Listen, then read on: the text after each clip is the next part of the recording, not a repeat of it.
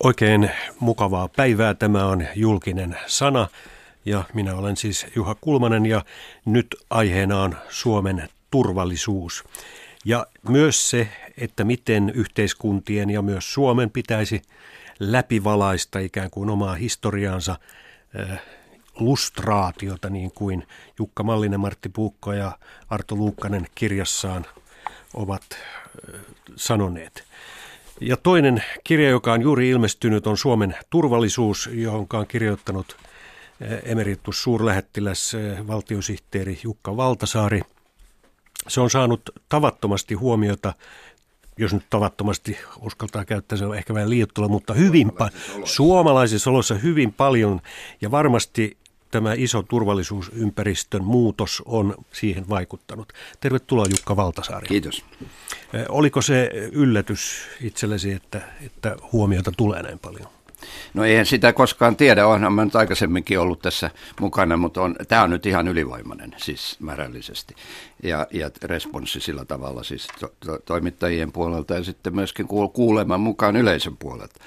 Tämä on vähän tylsä otsikko, tämä Suomen turvallisuus, mutta ei se näköjään ollut tässä tilanteessa ollenkaan. Niin, eikä tämä lustraatiokaan nyt ihan maailman helpoin otsikko ole. Martti Puukko, tervetuloa. Kiitos paljon ja hyvää iltapäivää. Voisiko tämän tota, kääntää jollakin suomalaisella sanalla? No se on, tarkoittaa tällaista puhdistautumista, menneisyyden perkaamista, lähimenneisyyden perkaamista, valaistumista, Vala, valaistumista joo, valaisua. No nyt, nyt teemme niin, että vähän tässä alkupuolella keskityimme enemmän tähän Jukka Valtasaaren teokseen Suomen turvallisuus ja sitten loppupuolella eh, avaamme tätä lustraation käsitettä enemmän. Eh, Mutta Jukka Valtasaari, eh, tämä on jollakin lailla esseekokoelma, niinkö? Voisiko sanoa niin, mutta se luo kyllä hyvin yhtenäisen kuvan tästä Suomen turvallisuuspoliittisesta muutoksesta ja minä sanon näin, että journalismi on menettänyt aika ison osan, kun valitsit diplomatian uran. No olihan mulla veli journalismi, Mikko. No, journalismi Mikko Valtasaari oli kyllä Yleisradion tuota niin, menestyksekäs, menestyksekäs toimittaja, kyllä. Joo, tämä oli kysymys, niin kuin kaikessa kirjoittamisessa, niin ensiksi pitää määrittää se pituus, sanoi Petteri von Bagg aikana, jotta tulee pysyneeksi koossa. Toinen oli sitten se, että tässä tapauksessa miten kirjoittaa. Ja, ja, ja tuota, sillä hetkellä, takaisin pian sen jälkeen, kun presidentti Niinistö pyysi perusteltuja puheenvuoroja, muitakin kuin ei tai juu puheenvuoroja, niin mä ajattelin, että kirjoitetaanpa sellainen. Ja se, se, se muoto on siis tämmöinen pitempi essee. Semmoisia on siis tämmöinen kuin argumentaatioesse, ei semmoinen esse, että minä olen oikeassa, mikä oli todistettava. Hmm. Mutta, mutta siis varsinkin Ranskassa on tämmöinen niin kuin kirjamalli, kansissa oleva argumentti. Niin Kyllä, sanotusti. näitä on eurooppalaisissa puheenvuoroissa paljon Just vuosien. Se on vuodesta vähän niin kuin 82 esitelty ja tuotettu täälläkin Yleisradiossa ja ranskalaisia kirjoja on tullut sitä kautta luettua paljon, niin olet aivan oikeassa. Näin tämä on ranskalainen. Niin jostain nämä ideat mutta, pitää saada. Mutta niin. miksi ei ole amerikkalainen tyyli, kun olet ollut Amerikan suurlähettiläs kahteenkin eri otteeseen? No tuota, onhan tässä sen verran niin kuin amerikkalaista tyyliä, että en yritä todistaa olevani oikeassa, vaan yritän tarjoa mm. lukijalle Joo. tarpeeksi argumentteja, jotta he voivat itse muodostaa oman mielipiteensä. Ja mun mielestä se on näin ennen vaalia aika tärkeää demokratiankin kannalta. Ja tässä sanotaan, tämähän on vanha tietysti, että kun kuvataan tätä Suomen tilannetta maailmassa, niin, tai ylipäänsä maailmanpolitiikkaa, niin sitä käytetään tätä shakkilautavertausta. Joo, ja sitä on Max Jacobsonkin käyttänyt. Ja, Kissinger on käyttänyt ja monet ja on käyttänyt. Monet, monet muut. Martti Puukko on Max Jacobsonia haastatellut viime, hänen viimeisinä vuosina aika lailla. Joo, hyvin paljon. Kyllä. Siis olemme, kävimme muun muassa Viipurissa ja Tallinnassa useamman kerran ja New Yorkissa ja Washingtonissa ja sitten Joo. totta kai hänen kotona ja mökillä ja niin mm. edespäin. Mm. Tota... Mutta tämä äh, shakkilauta-vertaus, niin onko Suomi nyt ollut moukka? Tuota, ei mun eli, mielestä. Eli se sotilas, ei. Niin, siis se jota se... vähän muut, muut aina syö. Tuota, tai yrittää. Tai yrittää, niin. Kyllä sotilaskin voi päästä läpi. Se, mä, mä sanoisin kyllä, ja mä, mä luulen, että Maxkin, kun ne viritteli tätä tämmöistä ajattelua, se on yhdessä Foreign Affairsin artikkelissa, on, hän, hän, hän puhuu tästä shakki-meiningistä. Ja, ja tuota, kyllähän me siis kylmän sodan aikana pärjättiin hyvin – Siis varsinkin kun katsoo lopputuloksen kannalta, että kun me sieltä tulimme ulos, me olimme yhtäkkiä siis tämmöinen mestariehdokas taloudellisessa selviämisessä, it politiikassa ja muualla. Mutta siis riskihän siinä on tietysti pienellä, kun on, on, on, on niin moukan kokoinen. Niin mä, mä olen pikkasen eri mieltä tässä, että pärjättiin hyvin, mutta ei, ei kyllä ilman henkisiä vaurioita, jotka näkyy vielä tänä päivänäkin. Niin, se on, se on eri asia. Mä ajattelin mm. vaan niin kuin nyt nyt siis sitä, että mi- miten me lähdimme kylmään sotaan, siis sotaa edeltävänä maatalousmaana, miten me tulimme siitä ulos, niin siinä on valtava, Joo. valtava pärjäysmatka. Sitten tässä on tämä oikeastaan tämä, että pitää olla narratiivi, kertomus, tarina, Joo. jolla pärjätään. Suomella siis on ollut ainakin kylmän sodan päättymiseen saakka joku tarina. Joo, Max Jakobsonhan tätä tarinaa on oikeastaan siis ylivoimaisesti johdonmukaisimmin suomalaisista kertonut vuosikymmenen varrella. Max Jakobsonista tuli muuten mieleen, että hän sanoi myöskin hauskasti tuota kirjoittamisesta, että kun siteeraa itseään, niin tekstiin tulee kummasti ryhtiä. Joo, sitten on niin kuin Jussi Sinkkonen aikana sanoi, että – että tuota, on vain oikeastaan neljä juttua ja si- siitä on kaikki kirjoitettu, eikö niin? niin? Mutta mikä se Suomen narratiivi nyt oli? Mikä se tarina oli? No se narratiivihan meillä, meillä oli siis... Jota siinä ulko, on niin ulkoministeriökin kaksi, ajoi. Joo, ulkoministeriö, meidän narratiivi oli se, että me pystymme pitämään niin kuin yhtäläistä etäisyyttä suurvaltoihin silloin, kun niitä oli kaksi. Tämä narratiivi loppui siis Neuvostoliiton kaatumiseen. Ja että, ja että me, me, me kykenemme luomaan itsellemme tuota, miten sen toimintatilaa, esimerkki salti, isännyys, etyk, kaikki tällaiset. Ja, ja, ja sitten niin kuin ylimalkaan kehittää omaa yhteiskuntaamme, suomalaista hyvinvointiyhteiskuntaa, tämmöisestä niin kuin ulkopoliittisesti ahtaasta paikasta riippumatta. Tämä oli se kylmän sodan narratiivi. Nyt meillä, sitten meillä oli kylmän sodan jälkeinen narratiivi, joka oli se, että ja taas kun kaikki kysyi meiltä vaan, mä olin silloin sulla, että miten taas Suomi pärjäsi noinkin hyvin. Ja nyt meillä on sellainen narratiivin keksimisen paikka. Nyt me emme pärjää hyvin. Eli joo, nyt, nyt ollaan tämmöisessä murrosvaiheessa. On, tapahtuuko se siis samoihin aikoihin kuin tämä finanssikriisikin, eli 2007-2008, vai onko niillä kytkentää? On, on ilman muuta kytkentä. Ja se finanssikriisihän oli sellainen, että, että, että tuota, mä olin siihen, mulla oli siihen aikaan sopimus yhden hedge fundin kanssa. Mulla oli tilaisuus oikein seurata se sisältäpäin, miten se siis tapahtui. Ja se oli täys erehdyksiä joka puolella. Ja yksi sellainen erehdys meillä oli se, että siellä on keskikokoinen amerikkalainen pankki, joka voi mennä kumoon ilman, että siitä muuta seuraa. Ja kävi ilmi, että, että näin ei ollut ollenkaan. Samaan virheeseen itse asiassa kompastui Yhdysvaltain valtiovarainministeri Paulson, vaikka oli Goldman Sachsin entinen presidentti. Eli siinä oli se yksinkertaisesti sanottuna rahat loppu päivittäistä liikenteestä, luotonanto pysähty, niin silloin pysähtyi kaikki investointituotteiden kysyntä seinään. Ja näin ollen meidän BKT putosi 8 ja saman aikaan tietysti eh, Nokia teknologisesti ja jälkeen amerikkalaisista kilpailijoistaan. Mutta se ei siihen niinkään, se oli enempi tämmöinen niin kuin, jos noin... Eh, Mutta esi- se, mut se toimii niin kuin vertauskuvana, vertauskuvana myös Taikka toinen vertauskuva on se, että paperikonetuottajan mm, mm. tuota, tilauskirjat tyhjeni, kun niitä ei voida käteisellä ostaa. Mm. No eli nyt narratiivi on hakusessa ja se on ollut monta vuotta sitten niinkään. Mun mielestä Ulko- se on. Ja joo, nimenomaan ulkopolitiikassa. Että eli, eli Suomen pitäisi löytää nyt tämä uusi turvallisuus tilanteensa. Puretaan vähän sitä, kun Suomi aikanaan lännettyi, niin kuin sanotaan, liittyi näihin läntisiin instituutioihin ihan jo siitä, kun mentiin Pohjoismaiden neuvoston jäseneksi, YK-jäseneksi ja, ja sitten tuota Finneftaa ja EEC-sopimusta ja, ja, ja vasta 80-luvun lopulla Euroopan neuvostoa ja tällaista, niin, ja sitten 90-luvulla Euroopan unionin, niin kaikkiin näihin oli tosi pitkät valmisteluvaiheet. Mistä Joo, ne, meillä oli semmoinen, mä en tiedä mistä se suomalainen tapa. Niin ja OECDnkin jopa mentiin Se aika... meni toistakymmentä vuotta miettiä sitäkin niin. asiaa. Mikä siinä vei niin kauan? Mä en tiedä, mikä, mikä se nyt siis on, että, että ei tehdä ennen kuin on täytyy. Se on niin kuin se brittiläisen vanhan auton ajaja, joka avaa konepelli vasta sitten, kun on pakko. Mutta siis tässä on se toinen puoli tästä, ettei tämä nyt leikilaskuksi mene, niin toinen puoli on se, että mehän itse asiassa miten mä sanoisin, erkaannuttuamme Ruotsista, pidimme ne, ne silloin läntiset instituutiot. Ja kun me tuota maailmansodasta ensimmäistä selvisimme ja itsenäisiksi ryhtyimme, ryhdyimme siis demokraattiseksi läntiseksi valtioksi. Ja sitten tullaan maailmansa, toisen maailmansodan jälkeen, niin tämä demokraattinen länsi, Eurooppa siis Euroopan puolella oli tuhonnut toisiaan niin kuin merkittävällä tavalla, jolloin täytyy syntyä tällainen poliittinen länsi. Ja siihen me ilmoittauduimme pitämällä vaalit 45 heti, ennen kuin sotakaan oli loppu. Eli että, että me ei oikeastaan lännetytty, me oltiin siellä. Ja tämä lännettyminen on sitten vähän tämmöinen tätä kotimaan sisäisen mielipideen kehittämä. Mutta sitten ei ole niinku mie- mielletty sitten ehkä, että Suomi oli yksiselitteistä osa länttä vaikka. Ei ollut. Mä olen eri mieltä, koska Suomi oli sidoksissa Neuvostoliittoon YA-sopimuksen kautta vuodesta 1948 lähtien. Ja se oli täysin uniikki tilanne. 91, kunnes Neuvostoliitto hajosi, niin. Mm.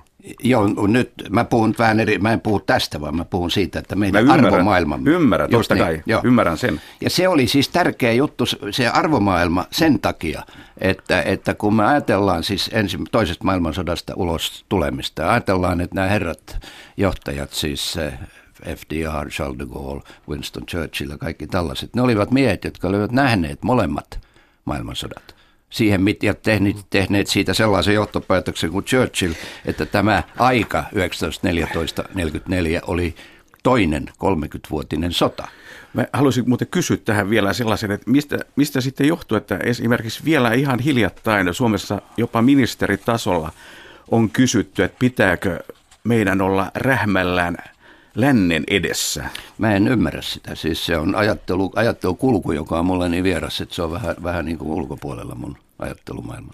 Niin, nyt kun äsken luettelin näitä, että mihin Suomi liittyy ja missäkin järjestyksessä, niin niitä pidettiin läntisinä instituutioina. Nyt on, on sitten se ainoa läntinen instituutio, joka itse asiassa on, on laajentunut jo meidän aikaisemmin katsomiin itäisiin maihin, eli näihin keski, Keski-Euroopan itäisiin maihin, entiseen sosialistileirimaihin, Joo. eli NATO.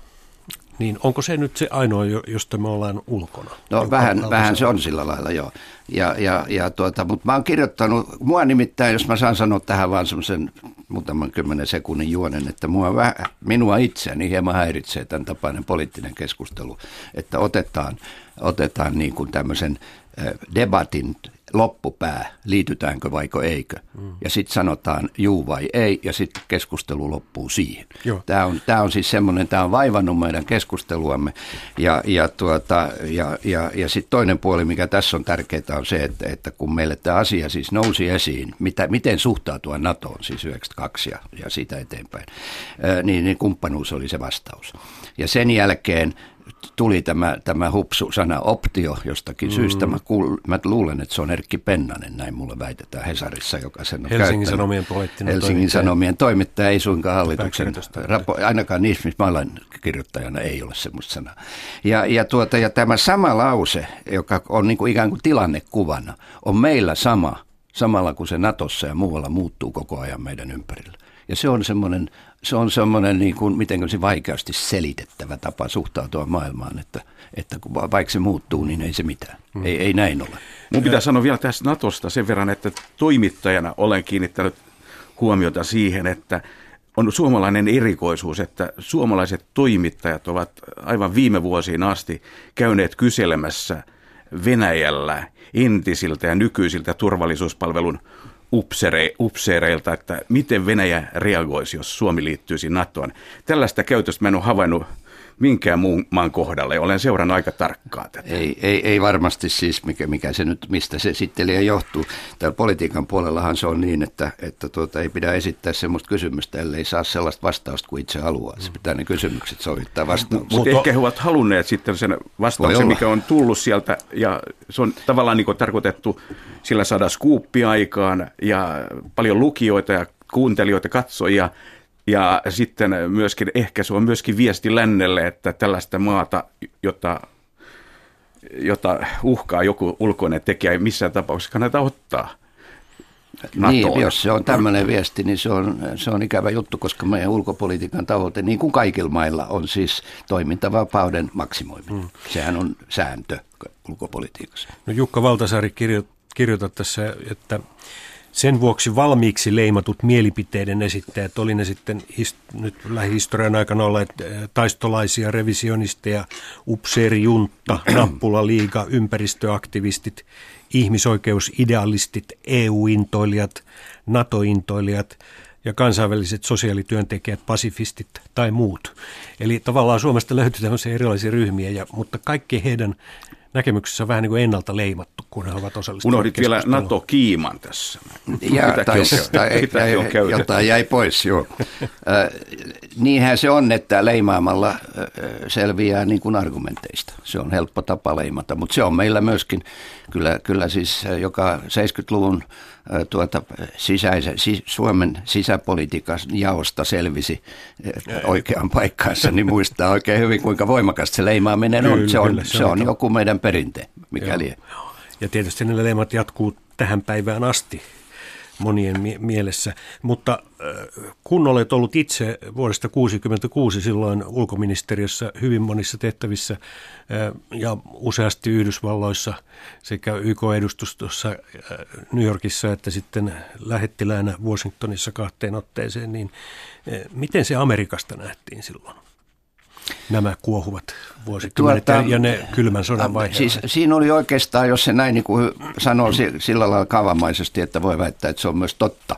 Eli että, että siis kylmän sodan aikaa, jolloin oli vastakkainolo, tiukka vastakkainolo tuota, joka siis tämä idänlännen vastakkaus lisäksi perustui ydinaseisiin, että se oli semmoinen, niin kuin, miten mä sanoisin, vaarallisen, epävakaa vastakkainolo, niin silloin hyvin helposti ihmiset sanoivat, että oletteko joko minun puolellani tai jonkun muun puolella. Siis tämmöinen, että me emme ole kummallakin puolella, se, sitähän monet meistä, Jaakob, mainittu Jaakobsen mukaan lukien ja me muut monet kymmeniä vuosia yritimme selvittää. Ja, ja me, minun mielestä me onnistuimme tässä selvityksissä niin kuin, niin kuin, strategian tuntijoille oikein hyvin. Siis mun käsitykseni, ja se on vakaa käsitys, mä voin perustella sen pitkäänkin, on, että, että Yhdysvallan johtavat strategit ymmärsivät Suomen aseman oikein hyvin. Ja toiset Brzezinski jopa niin hyvin, Brzezinski. Puhuu vielä suomettumisesta. T- niin, mutta hän, hän, hän tarjoaa sellaista ratkaisua Ukrainalle, jo, jo, jolla suhde, mm. suhteet Venäjään eivät tuota muille hankaluuksia. Mm. Ja, ja sitten, sitten taloudellista kehitystä. Eli se ratkaisu, sehän oli Suomen Mm. ratkaisu. Mm. Ja, ja siis se, että me sitten lähdemme ja sanomme, että herra jestas, niin, niin tuota, me, hän itse asiassa ymmärsi Suomen politiikan hyvin. Samaten mm. Kissinger, jos näitä isoja mm. nimiä sanotaan. Ja, ja sitten, sitten tietysti sit kun loppui tämä asetelma, että toinen niistä suurvalloista, joiden välillä me olimme puolueet hävisi, niin sitten syntyykin sitten mm. haun paikka. Aivan, mutta nyt ollaan sitten kun tätä maailmanpolitiikan isoa kuvaa jota tässä Suomen turvallisuuskirjassa hahmotetaan, niin se on nyt muuttunut. Joo, ja nyt kyllä, sitten Venäjä on tullut uudelleen ikään kuin tähän Joo. shakkilaudalle. Mikäs Venäjä olisi nyt siinä sitten? No, tämä, siis, uusi, tämä uusi Venäjä, tämä Putinin Venäjä, joka ajattelee jo etupiiri kuvioita ja geopolitiikkaa hyvin voimalla. Joo, jos se ajattelee, ja siis tämä länteen päin suunnattu mm. argumentaatio on ihan niin. yksin geopoliittista, ja, ja lännen vastaus, siis sanktiot on taloudellinen, ja ne on vähän niin kuin eri paria, ja siitä syntyy tämmöinen niin kuin vähän vellova keskustelu, mutta se, minun mielestä se perusasia on siinä, että, että kun oltiin siis kylmän sodan aikana siis vuosikymmeniä vastakkain, niin silloin oli huolehdittava niin sanotusti vakaudesta, ettei tapahdu niin kuin ylilyöntiä, virheitä eikä mitään sellaista. Sen jälkeen, kylmän sodan jälkeen, hoidettiin asioita yhdessä, ja se avainsana oli kumppanuus, joka tässä NATO-kumppanuudessa. Siis äh, esimerkki Bosnian rauhanturvaoperaatio, Naton käsikirja, amerikkalainen kenraali, venäläinen prikaati, suomalainen pataljoona, äh, siis kaikki yhdessä. Se oli ja, vuonna 1996, 96, ja 96 alkoi nimenomaan. Ja jatkuu Kosovossa Joo. sitten. Ja nyt ollaan vastakkain takaisin. Hmm. Nyt on NATO aggressiivinen ja vastakkain. Ja tämä on niin yksi ulottuvuus, mutta toinen on se, että niitä on muitakin tässä maailmassa, niin kuin Kiina nyt, mm. lähi tä, tä, tämmöisiä kysymyksiä. No mainitsit Kosovan tuossa. Suomihan on ollut rauhanturvaan misen suurvalta, niin kuin on sanottu, kokoonsa nähden. Ja Kosovo oli yksi niistä, missä Suomen rauhanturvajat oli itsekin siellä vierailen Camp Villessä yöpy, yöpymässä ja tota, katsoa, miten siellä toiminta menee, niin sitä ei silloin ymmärretty, että kuinka jo, se oli monta vuotta sitten, kun Venäjän siellä oleva lähettiläskin sanoi, että Venäjä ei koskaan hyväksy tätä Kosovo-tilannetta ja, ja se aiheuttaa näitä jäätyneitä konflikteja sitten muuallekin, niin kuin olemme nähneet.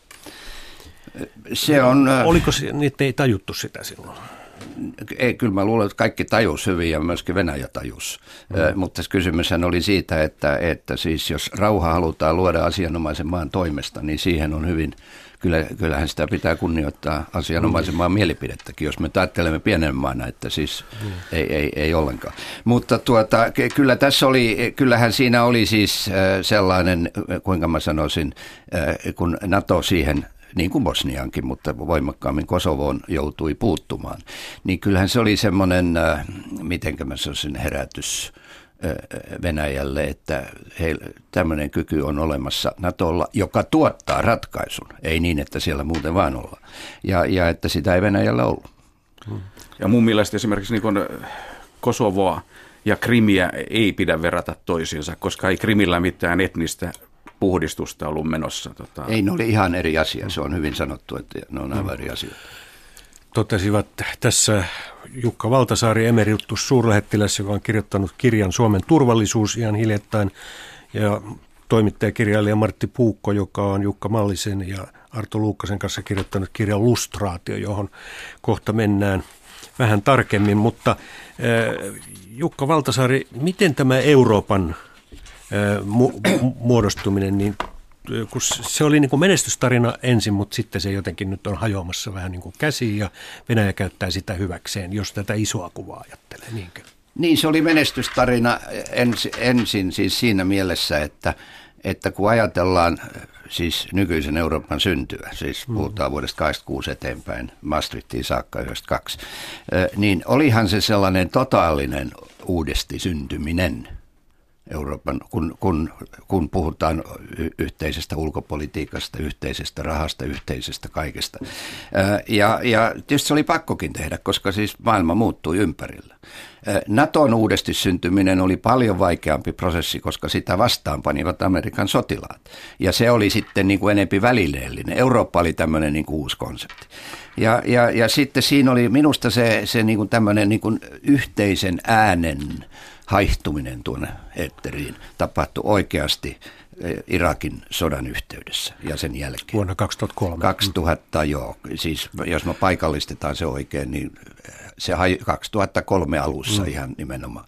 Ja jos esimerkiksi otetaan niin tämmöinen äh, nykyään tämmöinen, kun paljon on tämmöistä julkista verbaalista moittivaa, haukkuvaa diplomatiaa, niin äh, Tony Blair pääministeri, äh, Englannin, Britannian pääministeri ja kuusi, viisi muuta johtajaa kirjoittivat Wall Street Journaliin kaikista maailman lehdistä, että Ranskalla, Ranska ei puhu Euroopan äänellä – ja siihen Chirac vastasi, että menetitte loistavan tilaisuuden pitää suunne kiinni, niin tässä tämmöinen yhteinen Euroopan yhteinen joku, niin sitä yksinkertaisesti ei ollut. Ja se oli, se oli vaikea paikka esimerkiksi meille, jotka panimme siis Euroopan ja sen kehitykseen siis lähes kaikki niin kuin panokset. Panokset, joo. No Martti Puukko, sinä olet seurannut näitä, näitä keskisen Itä-Euroopan, muun muassa Puolaa ja, ja tota, jotka tulivat sitten, valitsivat sekä Euroopan ja, ja että Naton. Kyllä. Tai oikeastaan ensin Naton ja sitten, va- niin, näin, ensin Naton ja näin, sitten näin. Euroopan. Juuri tässä järjestyksessä. Ja täytyy sanoa se vielä, että Puolassa vanhat kommunistitkin äh, kampanjoivat äh, NATO-jäsenyyden puolesta 90-luvulla. Esimerkiksi äh, Puolan sotatilan toteuttaja kenraali Wojciech Jaruzelski kampanjoi näky- näkyvästi Puolan NATO-jäsenyyden puolesta ja kun kävin hänen kanssaan useita keskustelua tästäkin aiheesta, niin kysyin sitten, että äh, miksi, niin hän sanoi, että Puolan historia osoittaa, että aina kun olemme olleet yksin, meidän on käynyt huonosti. Ja sitten Jaruselski korosti sitä, että Puolan NATO-jäsenyys ei ole Venäjää vastaan, vaan Puolan turvallisuuden puolesta. puolesta. No, tasavallan presidentti Sauli Niinistö, joka valtion vieraili juuri Puolassa, niin sanoi, että on kaksi kansaa Euroopassa, jotka ymmärtävät maanpuolustuksen päälle, ne ovat Suomi ja Puola. Mm. Mitä te tästä ajattelette? Joo, ainakin on kaikki syyt ymmärtää. Onko tämä analyysi oikein? Kyllä. Tosi Puolassahan ei ole tällä hetkellä yleistä asevelvollisuutta, mm-hmm. mutta sitä puuhataan ilmeisesti takaisin pikkuhiljaa. Mutta jos mä saan tuohon vain jatkaa. Riippuen tietysti, miten aggressiivisesti Venäjä käyttäytyy jatkossa. Et tuo, tuo Puolan, Puolahan johti tätä porukkaa niin sanotusti ajallisesti tässä. Niin, niin Puolan ja Keski-Euroopan siis tämä niin kuin voimakas tarve sijoittua turvallisuuspoliittisesti johonkin – kun ne olivat jättäneet taakseen Varsovan liiton, oli siis hyvin vahva poliittinen voima koko tässä Euroopan prosessissa. Ja, ja se, se esimerkiksi Yhdysvalloissa siihen aikaan, jolloin, jolloin, jolloin niin kuin, tiedetty mitä tehdä Natolla, kun se oli klassinen puolustusliitto eikä ollut vihollista, niin tehtiin kaksi asiaa. Ensinkin mietittiin, onko niin sanotusti Venäjä ensin vai Keski-Eurooppa ensin. Vastaus oli sekä että ensin oli, mutta sitten vaihdettiin. Eli Keski-Eurooppa tuli ensin. Ja toisekseen muunnettiin NATO muuksi kuin klassiseksi puolustusliitoksi, jossa yksi kaikkien ja kaikki yksin puolesta on ainut sääntö. Muutettiin miksi? Mu- muutet- Minkälaiseksi? Muutettiin rauhanturvaoperaatioksi, vaihdettiin sen toiminta-ala Euroopasta minne tahansa, missä kriisejä on, Bosnia, Kosovo, Afganistan ja, ja, ja niin poispäin. Ja, ja toimittiin siis tilannetta varten kootulla joukolla, jonka ei suinkaan, se ei ollut ollenkaan niin kuin NATO-joukko, sen paremmin Bosniassa kuin ja Kosovossa. Näihinhän on Suomikin osallistunut, Kyllä. mutta nyt tällä hetkellä ei ole mitään Varmasti muuten tuota, Yhdysvaltojen suhtautumiseen äh, siihen, että Keski-Eurooppa valittiin ensin, vaikutti Jaltan haamu. Kyllä. Hyvin voimakkaasti. Kyllä. Ja Eli Jaltan sopimuksen Siellähän jaettiin meidät muut. Kyllä. Ja, ja, tuota, ja siellä oli sitten näitä henkilöitä, niin kuin Brzezinski esimerkiksi, mm. joka, joka tästä puhui ja paljon. No tässä Suomen turvallisuuskirjassa Puhut myös Saksan nousevasta roolista, joka on tietysti itsestään selvä, kun se on taloudellisesti noussut. Saksa sai sodan jälkeen apua, sitten tuli yhdistyminen ja, ja siitä Saksa selvisi. Ja siellä tapahtui tämä niin sanottu menneisyyden hallinta, jota nyt sitten voi kutsua ehkä lustraatioksikin jollakin tavalla niin onnistuneesti. Mutta Jukka Valtasaari sanoi, että Saksa on jollakin lailla jäänyt kiinni tähän eikä ymmärrä kasvanutta roolia nyt tässä uudessa Ei isossa kuviossa. Sitä kyllä se ymmärtää varmasti ihan, ihan tyystin, mutta siis se on Saksalle vieläkin vaikea. Ja Tämä se... mitä Merkel sanoi, että me olemme yksi monista. Ne ovat suurin eurooppalainen valtio. On hyvin vaikea nähdä turvallisuus- tai talouspolitiikkaa eurooppalaista mitään, jossa ei olisi Saksa keskiössä. Se vaan on Eli näin. he eivät halua ottaa. Onko siinä vähän samaa kuin Yhdysvalloissa on koko ajan tätä, että haluaako se lähteä tuonne hoitaa muiden järjestämiä konflikteja? Niin. Se on vähän, se on, ei se sama ole sen takia, että Saksalla se on niin kuin eri syystä. Siis Saksan historia oli sellainen vielä, kun tämä Ranskan-Saksan akseli niin sanotusti siis perustettiin 62, että Saksa pysyy siis niin kuin matalana. Siis ei herätä niitä tunteita uudestaan, jotka historiasta muuten tulisivat. Ja kyllä se nyt viime, kyllähän se näkyy edelleen tällaisena niin kuin vaikeutena tai haluttomuutena osallistua sotilaallisiin operaatioihin. Niin Saksahan ei Libya. osallistunut Irakin operaatioon. Eikä Libyaan. Eikä Libyaan Tästä on muutama vuosi. Mm. Että tämän verran. Sitten tämä Saksan oma sisäinen asia, siitähän kirjoitetaan edelleen. Mm. Ja hyviä kirjoja. No nyt tullaan tähän lustraatiokirjaan. Tässähän sanottiin, että Saksa on hoitanut menneisyyden hallintansa, eli lustraation aika esimerkillisesti. Kyllä, kyllä. Miksi? Siellä heti tämän järjestelmän muuttumisen myötä ryhdyttiin perkaamaan tätä menneisyyttä. Sitä ei tapahtunut Puolassa esimerkiksi, koska Puolassa järjestelmä muuttui asteittain ja kompromissin seurauksena, että Puolassahan järjestettiin osittain vapaat vaalit kesäkuussa 1989 ei vapaat vaalit, niin kuin yleensä kirjoitetaan suomalaisissa tied- lehdissä tota, ja puhutaan tiedotusvälineissä, vaan ne oli osittain vapaat vaalit. Ja siellä oli kiintiöitä. Kyllä, edellä. 35 prosenttia parlamentin eli Seimin alahuoneen paikoista oli vapaasti kilpailtavissa. Hmm. No missä on onnistunut muualla kuin Saksassa? Myöskin, myöskin, myöskin Tsekissä toteutettiin tämä lustraatio. Ja nyt te haluaisitte, että myös Suomi tekisi omalta osaltaan no, tällaisen, puhumattakaan siitä, että Venäjä no, Venäjän, kävisi, kävisi läpi lähimenneisyytensä? Venäjän suuri onnettomuus itse asiassa on se, että siellä ei lukunottamat hyvin lyhyttä aikaa Jeltsinin äh, presidenttikauden alussa, niin siellä ei lähdetty perkaamaan menneisyyttä. Äh, ja siitä johtuen tänä päivänä Venäjällä tällaiset suurrikolliset, kuten Lenin ja Stalin, ovat äh, sankareita. Ja se on erittäin onneton tilanne, koska tota, jos ei sitä menneisyyttä selvitä, niin tota, sillä on vaikutuksia siihen, millainen tämä hetki ja huomispäivä tulee olemaan. Et jo George Orwell kirjoitti kirjassa 1984, että se, joka hallitsee menneisyyttä, hallitsee tulevaisuutta.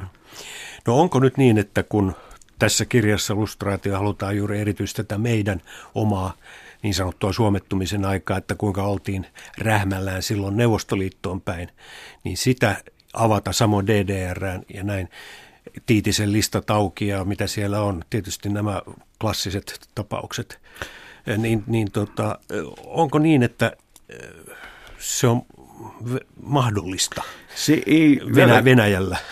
Venäjällä tällä hetkellä näytä kyllä ikävää kyllä, täytyy sanoa, että se ei näytä mahdolliselta. Että Venäjällä on täysin toisenlainen kehitys meneillään. Hyvin, hyvin niin kuin epädemokraattiseen suuntaan. Ja se on ollut pitkään päinvastoin, kun täällä on haluttu uskoa, niin, ja täällä on haluttu uskoa en, ennemmin niin kuin miehen sanaa kuin omia silmiään. Että kyllä Putinin hallinnon politiikka on ollut nähtävissä jo pitkän aikaa. Mitä sanoo kokenut entinen diplomaatti tähän, että olisiko se pitänyt nähdä ja havaita? Mä sanon vielä lisää tähän, jos, jos tällainen yksinkertainen toimittaja kuin minä olen sen nähnyt, niin kyllä jonkun viisaamaakin olisi pitänyt nähdä se. Jukka Mä, on, mä en ole koskaan ollut töissä Moskovassa. Mä oon matkustanut siellä muuten paljon, mutta en ollut töissä, niin mä en siis tätä sisäistä lustraatio mä en osaa siitä sanoa mitään sen kummempaa viisasta, mutta yhden asian kuitenkin, ja se on se, että, että kyllähän ulkopolitiikassa ja myöskin, myös, siis kaikessa ulkopolitiikassa on aika paljon niin, että aika vähän skitsofreniaa. Usein tehdään niin kuin sanotaan, tai sanotaan ennen kuin tehdään. Ja, ja siis tässä tapauksessa ää, ää, Putinin niin kuin tapa kirjoittaa suurin kirjaimin seinälle, mitä oli tulemassa, tapahtui Münchenissä tässä 2007. kuuluisessa seminaarissa vuonna 2007. Josta, että mm. kyllä siitä sit, sit ei, tässä ei oikein voi niin kuin sillä tavalla puhua passiivissa, että ymmärrettiinkö vai ei. Kyllä se ymmärret. Siis Mut kyllä asiantuntijat oli, Oliko siellä su- suomalaisia Mut läsnä? Minkä takia sitten esimerkiksi voittopuolisesti niin tiedotusvälineissä ja aivan valtiojohdon suulla kerrottiin, että Venäjä on vain tällainen positiivinen mahdollisuus. onhan se sitäkin. Mutta, mutta yksinomaan niin, niin Mä tarkoitan tällä sitä, että jos katsotaan siis meidän, meidän turvallisuuspoliittista selvitystyötä, jota, jota mä en voi nyt sanoa sillä tavalla, mä lopetin silloin työnteon juuri, mutta onhan mä sitä paljon nähnyt ja, ja ennenkin sitä, niin kyllähän, kyllähän se analysoitiin hyvin tarkkaan. Että kyllä se olisi luettavissa. Ja sitten tullaan siihen, halut, halu, kuka halusi lukea. Ja mä muistan sen, että, että minkälainen kohu siitä nousi, kun äh, häkämies äh, vieraili Washingtonissa, piti siellä puheen ja vuonna 2007 se oli. Seitsemän tai joo. kahdeksan. Jos, jo, Mutta se oli ennen Georgian... Ennen sitä jo. Ennen Georgian Siis tässä Münchenin ja Georgian joo. välissä. No joka tapauksessa mm, totta, niin hän mainitsi, että Suomella on niin kolme turvallisuushaastetta, Venäjä, Venäjä, Venäjä. Niin hyvin pian se Suomen tiedotusvälineissä käännettiin uhkaksi se haaste. Mä en osaa puhua tiedotusvälineiden puolesta, mutta Häkämieskin oli varmasti lukenut raporttinsa, koska tämä oli nimenomaan Münchenin jälkeen. Mm. En, siitä, siitä on ennen Yhdysvaltain entinen puolustusministeri Robert M. Gates, joka on siinä mielessä harvinainen hän oli heppo, että hän oli sekä George W. Bushin eli republikaanien puolustusministeri, että myös Obaman sitten ja demokraattien. Joo. Kun Obama pyysi häntä jatkaa, niin hän kirjoitti tästä Münchenin kokouksesta, että siellä kun Putin oli pitänyt tämän puheensa, niin kylmät väreet kulkivat kaikkien länsi-eurooppalaisten tai eurooppalaisten, tai eurooppalaisten johtajien selkäpiitä pitkin. Se on semmoinen komea lause, olisi saanut, saanut paremminkin miettiä tarkkaan, kun miettiä kylmiä väreitä. Mä johonkin jossain kirjoitin, että näinhän se Paasikivikin sanoi enemmän tai vähemmän Venäjä, Venäjä, Venäjä. Hän käytti sanaa Venäjä aina. Hmm. Että eihän tässä sillä lailla mitään kummallista ole, mutta ei se, en mä siitä saanut mitään myönteistä palautetta. No nyt kun tämä uusi maailma on hahmottumassa tämä iso kuva erilaiseksi kuin se on ollut kylmän sodan aikana ja sitten tämän, sanoisiko jonkunlaisen siirtymävaiheen aikana, jota kesti nyt sitten kuitenkin aika pitkään, 15 vuotta tämmöistä vähän niin kuin hakemisen aikaa. Niin mitä tästä on muodostumassa vai onko siitä muodostumassa? Se on sellainen asia, että jos, jos tuo se kun antaa tähän siis sen oikean hyvän globaalin vastauksen, niin, niin on kyllä miten se palkkansa ansainnut. Mutta tuota, minun mielestäni tässä on nyt sellainen tilanne, joka ei ole erityisemmin kohtalon eikä kenenkään muunkaan hallussa siinä mielessä, että mun on hyvin vaikea nähdä, ää, tuota, jos me otetaan sanokaamme neljä tärkeintä. Pist yksi kappale suurvaltoja, muitahan ei ole. Yhdysvallat, sitten on suuria valtoja, Kiina, EU ja, ja tuota, Moskova. Niin, niin näissä kullakin on ollut pitkän aikaa semmoinen niin kuin sisäänpäin kääntymisen vaihe. No nyt edelleen se jatkuu. Se on niin kuin yksi asia. Kun oma pesä kuntoon on helppo, sana, helppo tuota, suomalainen ilmaisu. Niin Euroopassakin nämä kansallismieliset voimat, on voimat nousevat. näköisiä vähemmäistä vaikeuksia, no. marsseja, päivittäin satoja eri puolilla Kiinaa ja näin poispäin. Et tässä ei ole semmoista itsestään tapahtuvaa yhteisten sääntöjen hakua. En näe ollenkaan missään. Ja se tuottaa ristiriitoja. No, olisiko sitten niin kuin Henry Kissinger kirjoitti tässä uusimmassa, ei varmaan ehkä viimeisimmässä kirjassa. Kun ei hän sitä tiedä, no, se ei sitä tiedä, mutta hän on 92. Niin, 92 niin, mm. tota, World Order, että tarvittaisiin, että kaikki, koko nykyinen maailmanjärjestys kuitenkin tavallaan perustuu Westfalenin rauhaan 1600-luvulta 30-vuotisen sodan jälkeen. Silloin luotiin pohja tälle kansallisvaltioiden niin kuin rakennelmalle, jota sitten YK kautta ja muiden järjestelmien kautta kunnioitetaan ja mitä etyk sitten Joo. yritti Euroopassa sementoida omalla tavalla. Niin eh, onko niin, että tämmöinen Westfalen 2.0 tarvittaisiin? Tuota, missä se tarvittaisi mun mielestä olisi Lähi-idässä. Niin. Siis Westfalenin, miksi Kissinger kirjoittaa aina Westfalenista ja sitten Viinin kongressista niin, ja samalla niin. lailla, siis kansallisvaltion roolista. Niin. Äh, niin, niin tuota, Westfalenin erikoisuus oli siinä, että se rauha, rauhan neuvottelut kesti pitkät, kymmeniä vuosia. Ja siis rauhan neuvottelulla yritettiin niin kuin, miten me sen luoda sitä rauhaa. Se oli kriisin hallintaa samaan aikaan kuin rauhanneuvottelu. Ja semmoinen tapa lähestyä eh, lähi nyt, jossa on siis kymmeniä toimijoita, joista vain osa on valtiollisia ja siellä on uskonnollisia, siellä on siis terroristeja, siellä on, siellä on, siellä on kaiken näköistä. Niin se on ehkä siellä, mun siellä se saattaisi toimiakin. Me, kun en tiedä, mikä se ratkaisu olisi. Siellähän niin, ei ole ratkaisua mihinkään, niin, siellä ei, on prosessi. Mitä sä ajattelet tämän lustraation tai läpivalaisun hengessä? Hmm. No Mart- ensin mä haluaisin puhua hieman tästä kirjasta kyllä. Joo, meillä ei ole hirveän paljon jo, aikaa. Jo. Tota, niin kyllä minun mielestäni Suomessakin tarvittaisiin tarvittais menneisyyden läpivalaisua, koska meillä oli täysin uniikki esimerkiksi tämä kotiryssä-järjestelmä. Ja mun mielestä sitäkin ilmiötä kannattaisi tutkia, koska miten paljon se vaikuttaa esimerkiksi Suomen nykyiseen käyttäytymiseen?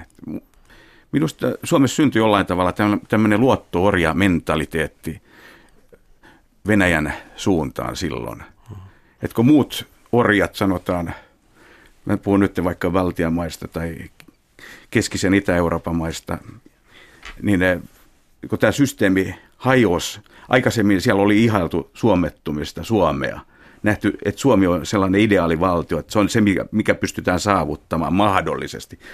Puolan oppositiossakin puhuttiin siitä, että voitaisiin saavuttaa sellainen tilanne kuin Suomessa, että pystyttäisiin matkustamaan vapaasti ja olisi niin kuin, äh, vapaata sisäpolitiikkaa maassa, mutta sitten kuitenkin ulkopolitiikassa olisi joku tällainen sidos Moskovaan.